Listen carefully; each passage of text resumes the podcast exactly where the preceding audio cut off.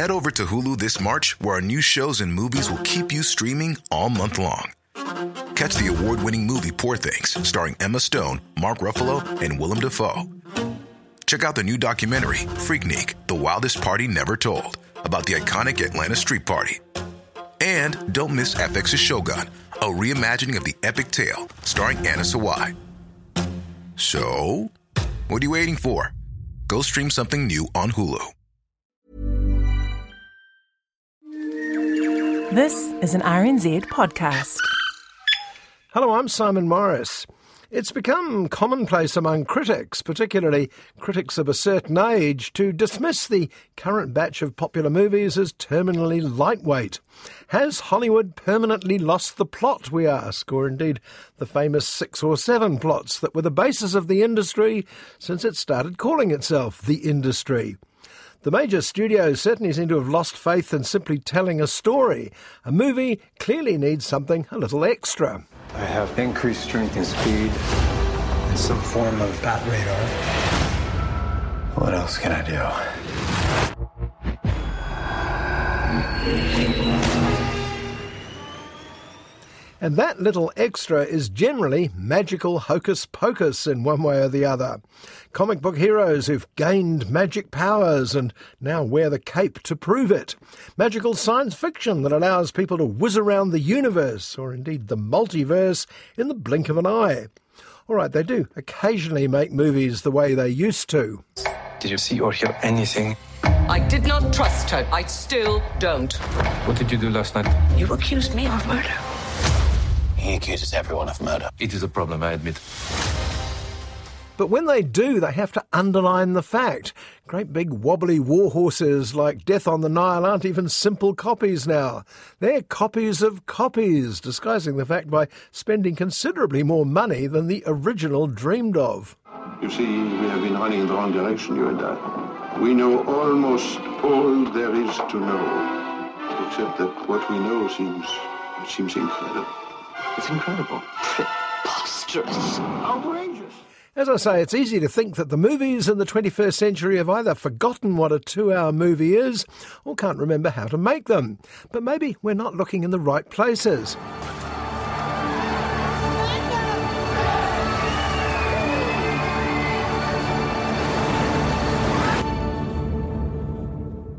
It's significant that some of the best films of the past few years aren't coming from Hollywood or even England now.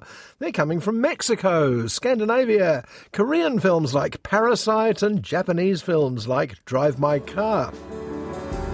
君はどうして広島に実家の裏が山なんです大雨で地滑りが起きて母はその事故で亡くなったんです and they're not just festival art films either. This week saw two films that Hitchcock, John Ford, Spielberg, and Francis Ford Coppola would have been proud to have put their name to.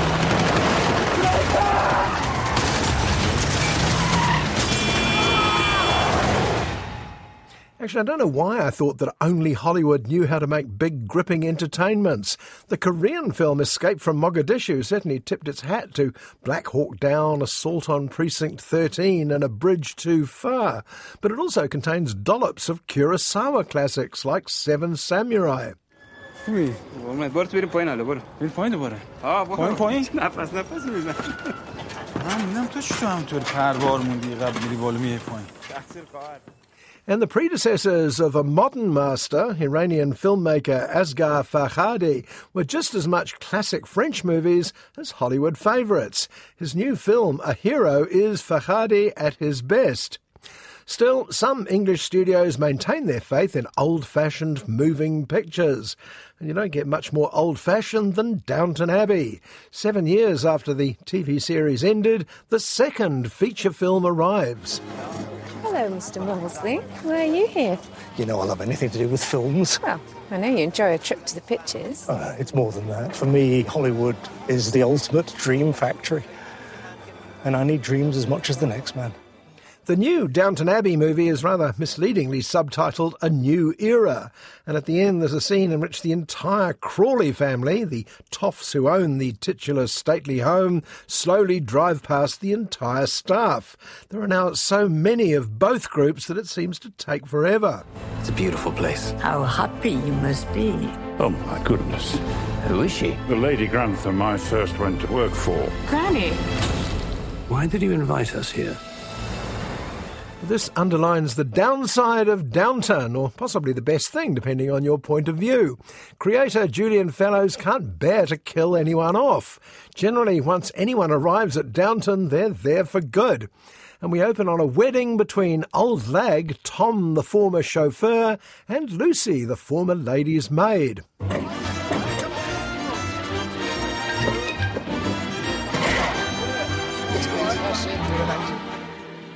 Personally, I was mainly there for Lucy, played as she is by my favourite actress, or at least actress with my favourite name, Tuppence Middleton. If you remember the last film, both Tom and Lucy had long outgrown their humble origins and had been gifted their own stately home. Happy ending, surely.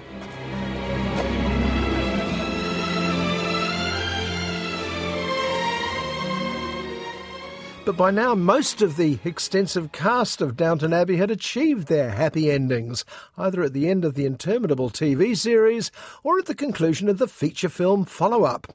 So, what could possibly happen in a second film? Well, let's find out, shall we? Have you told them, Lady Grantham? She's told us nothing. Do sit down. I've come into possession of a villa in the south of France. What villa? Start at the beginning. Lady Violet, Maggie Smith's scene stealing dowager, suddenly springs a secret on the rest of the family.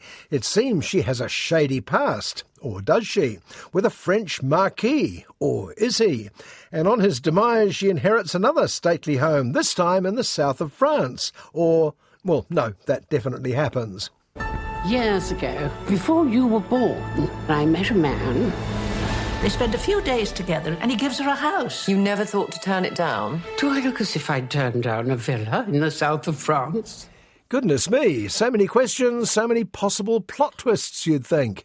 But long suffering fans of Downton will remember that it's always promising something will happen. But promising and actually delivering are two different things. There is something about him, like a wild animal ready to spring. Ready to spring on you, you mean? Sorry. The modern world comes to Downton. Anyway, just as half the Downton Brigade are packing to take off to the French Riviera, where the widow of the late Marquis is threatening to take everyone to court, the Abbey itself is about to receive a visit. It seems there's a plan to shoot a movie there. A telephone call for you, my lord. Mr. Barber is a producer and director. He wants to make a film at Downton. A moving picture at Downton. Would there be film stars, famous ones? I think it's a horrible idea. Actresses plastered in makeup and actors just plastered. That's right, Downton goes meta.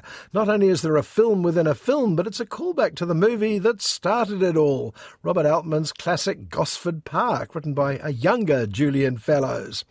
As it happens, there was a film in that one too, and Maggie Smith. Mr. Weissman, yep. tell us about the film you're going to make. It's a detective story. Uh, murder in the middle of the night, a lot of guests for the weekend, everyone's a suspect. And who turns out to have done it? Oh, I, I couldn't tell you that. It, it would spoil it for you. Oh, but none of us will see it. Needless to say, this isn't that. This is about show folk arriving at Downton, the staff getting very excited, especially Daisy, the downstairs maid or whatever she is, and a chance to get in a few affectionate potshots at the movie business. You steer ahead. You're the captain now. They better be warned. The British are coming. Once again, Julian Fellowes' famous tin ear for dialogue makes its presence felt. Aside from Carson the pompous butler quoting American Paul Revere's line about the Brits, I was equally surprised at Lady Mary's unexpected knowledge of filmmaking terminology. Why do you think he gave you the villa? That is where the mystery resides. Then we're off to the Riviera. And with any luck, we'd miss the whole of Mary's frightful film. I do hope that was a prop. But enough quibbling. What happens to Downton when the film starts shooting? Well, it turns out to coincide with the precise moment when sound arrives, and the actors get all worried about whether their voices will pass muster. What, you mean like singing in the rain? Exactly like singing in the rain. It doesn't look good for Papa if she felt the need to keep it a secret. There's trouble in paradise. You don't need me to tell you that marriage is a novel full of plot twists along the way. Meanwhile, the producers of Downton Abbey A New Era have been rifling through the cast list, looking to see if anyone hasn't had a happy ending yet. They find one of the children, one of the old tenants, and Barrow, the permanently thwarted villainous butler. Here, you three, have some happy endings. With that, I will say good night and leave you to discuss my mysterious past. The rest of the film, in the time honoured Downton way, is spent promising startling occurrences and then resolutely not delivering. Lawsuits, divorces, gloomy doctors, film disasters all vanish like a summer mist before the end. Will there be a third Downton Abbey film? I didn't even think there was enough material for a second one, and see how wrong I was. Meet the new era, same as the old era, I suppose. It seems the public only want films that talk. I should have thought the best thing about films is that you can't hear them. Be even better if you couldn't see them either. Iranian writer-director Asghar Farhadi is one of the leading filmmakers in the world with two Best Foreign Film Oscars to his name for the brilliant A Separation and the, for me, even better, The Salesman. And last year he picked up the Grand Prix at Cannes for A Hero, which belatedly comes out here this week. اینجا چی کار میکنی؟ خبر رو میکردی مدام پایین خب من موندم 2500 سال پیش اینا چطور این همه راه میبدن تا ای بالا سر خاک مرداش اونا لابد مثل سیگاری نبودن Farhadi is a master storyteller, some say the best currently working in films, and his secret is dishing out information on a need to know basis. We meet Rahim, currently in jail for bankruptcy. He's been allowed out for a weekend.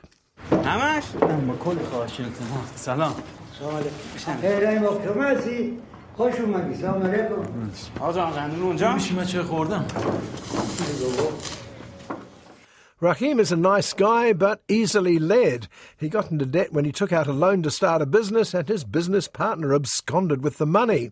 Now he owes a lot of money to Bahram, a relative of his estranged wife. But because he's in jail, there's no way he can raise the money to pay off the debt. الان برای چی اومدید زندان؟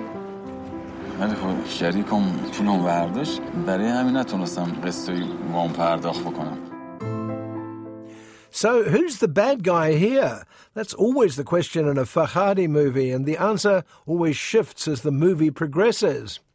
Rahim has a new girlfriend, the speech therapist of his young son, who has a bad stammer. And the girlfriend finds an expensive bag with some gold coins in it.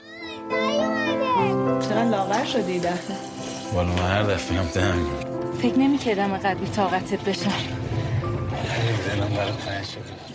It's not enough to pay off all the debt, but perhaps Bahram will relent and forgive the rest of what he's owed. But then suddenly Rahim decides to do something unlikely and noble. He'll try and find the owner of the bag and give the coins back. بفهم باشه احیانا کس نمیده اینجا یه کیف گم کرده باشه نه چطور؟ ما یه مقدار طلا پیدا کردیم And this is the start of a long and winding road for Rahim in the pointedly titled A Hero. He gives the money back, and word gets out about his generous gesture. He appears on TV, and various organisations, for their own reasons and purposes, praise his selfless actions. شما آقایی نیستین که تو تلویزیون اخبار استانشون تو میداد؟ بله تو محل این بوم صدا کرده فقط ده نفر به من زنگ زدن پیغام فرستادن به رحیم بگو افتخار مایی The only people less than happy are Bahram, the disgruntled creditor, and his family. If Rahim's a hero, Bahram finds himself cast as the bad guy, the cruel bully, forcing Rahim into jail with no chance of getting out. He's being forced to give away a fortune and watch his family suffer, he says. مدرکی که بابا همه عمرش یه رو دراز شکمش نبوده حالا ایشون شده قهرمان من که بی سر صدای خوبی کردم شدم طلبکار بیشرف ظالم But as a hero progresses, new things come to light. Not everything Rahim said is quite how it happened, and his reputation as a hero takes a knock. And as always, the media are all too happy to choose a new direction for a story. Now Rahim's girlfriend, the one who found the bag originally, is dragged into the potential scandal. Her family accuses her of bringing them into disrepute.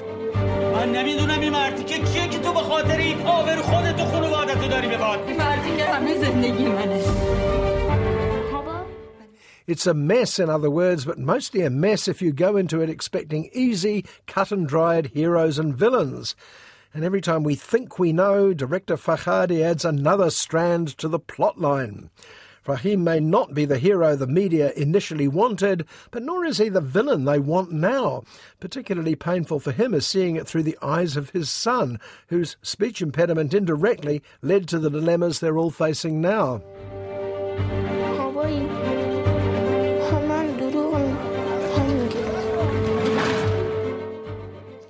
The impeccable blend of character and story is why Asghar Farhadi is so respected as a filmmaker.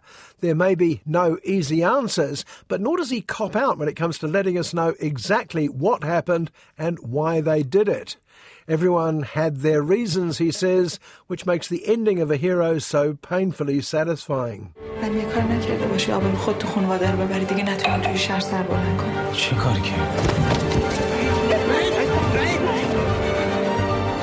کردی؟ چیکار کردی؟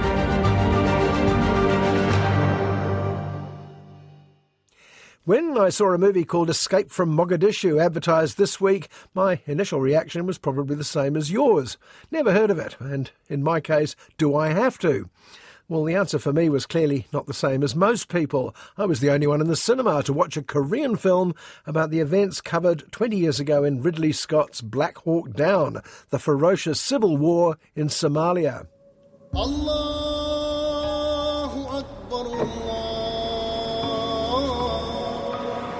드디어 대통령 변상 대한민국 역사적인 유행 가입 승진 in 1990, the South Korean government was very keen to gain a seat in the United Nations.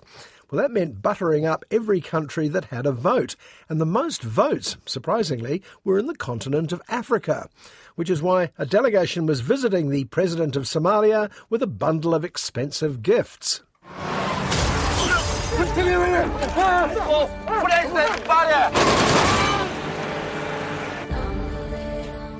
And suddenly they're hijacked by local gangsters who shoot their tyres and steal the gifts.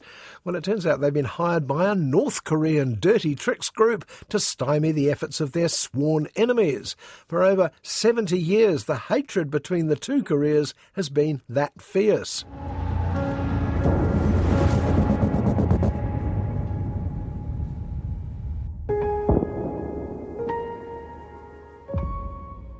But the Koreans are about to get a lesson in civil war hatred when the Somali government is toppled, and suddenly the streets are full of terrifying gun wielding rebels up against some even more heavily armed government thugs.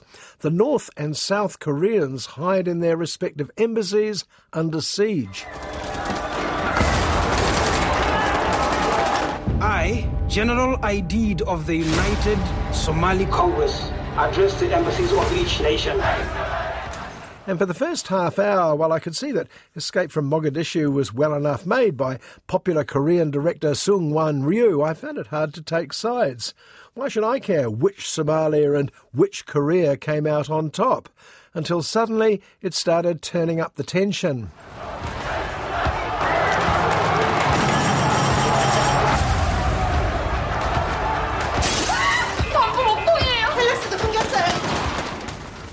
The North Korean embassy was in the worst position. Their communications had been cut off. They had no power, very little food and water, and no protection from the marauding gangs in the street. They also had few friends in the Somali capital, Mogadishu. Their one ally, the Chinese embassy, couldn't help.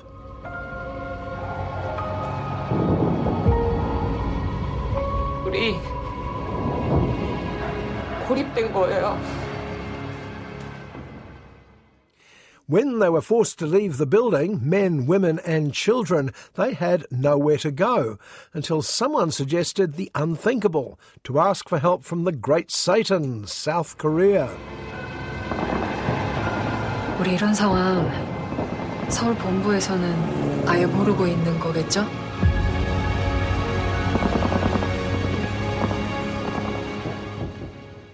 The South Korean embassy was slightly better off. They had some supplies and they'd also done a deal with a local militia gang who were prepared to protect them for a price.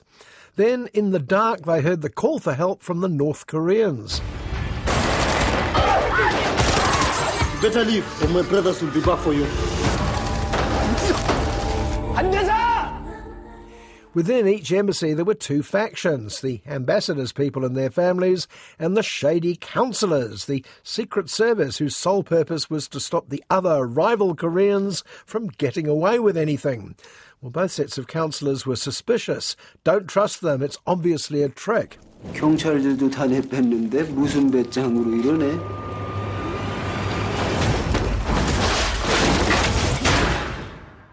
So escaping from Mogadishu is by no means straightforward.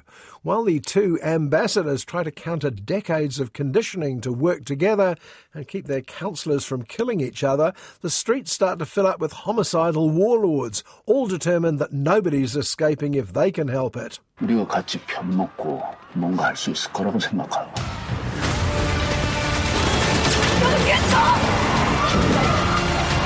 살 사람은 살아야겠죠. one of the good things about seeing a film alone in a cinema is you have ample opportunity to join in. I haven't yelled, look out, oh no, and no, no, turn back, as often as this since I was 10. And by the end, I felt like a 10 year old seeing a brilliant action film for the first time. Was this the best film I've seen this year? It was certainly the most suspenseful.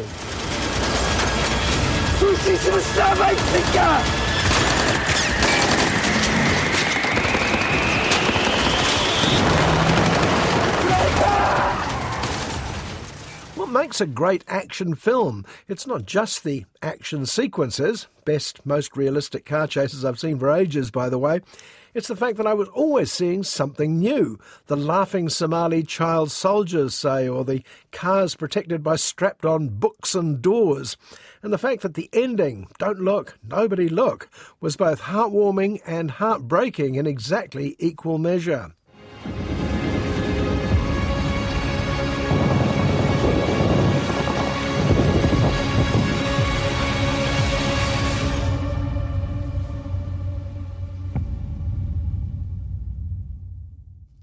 And possibly the reason it was so unexpectedly good, Escape from Mogadishu is mostly true. If you want proof that, yes, they do still make them like they used to, and occasionally even better, I heartily recommend this one. A moving picture in every possible sense of the words. And as we make our escape from this show, it's time to go.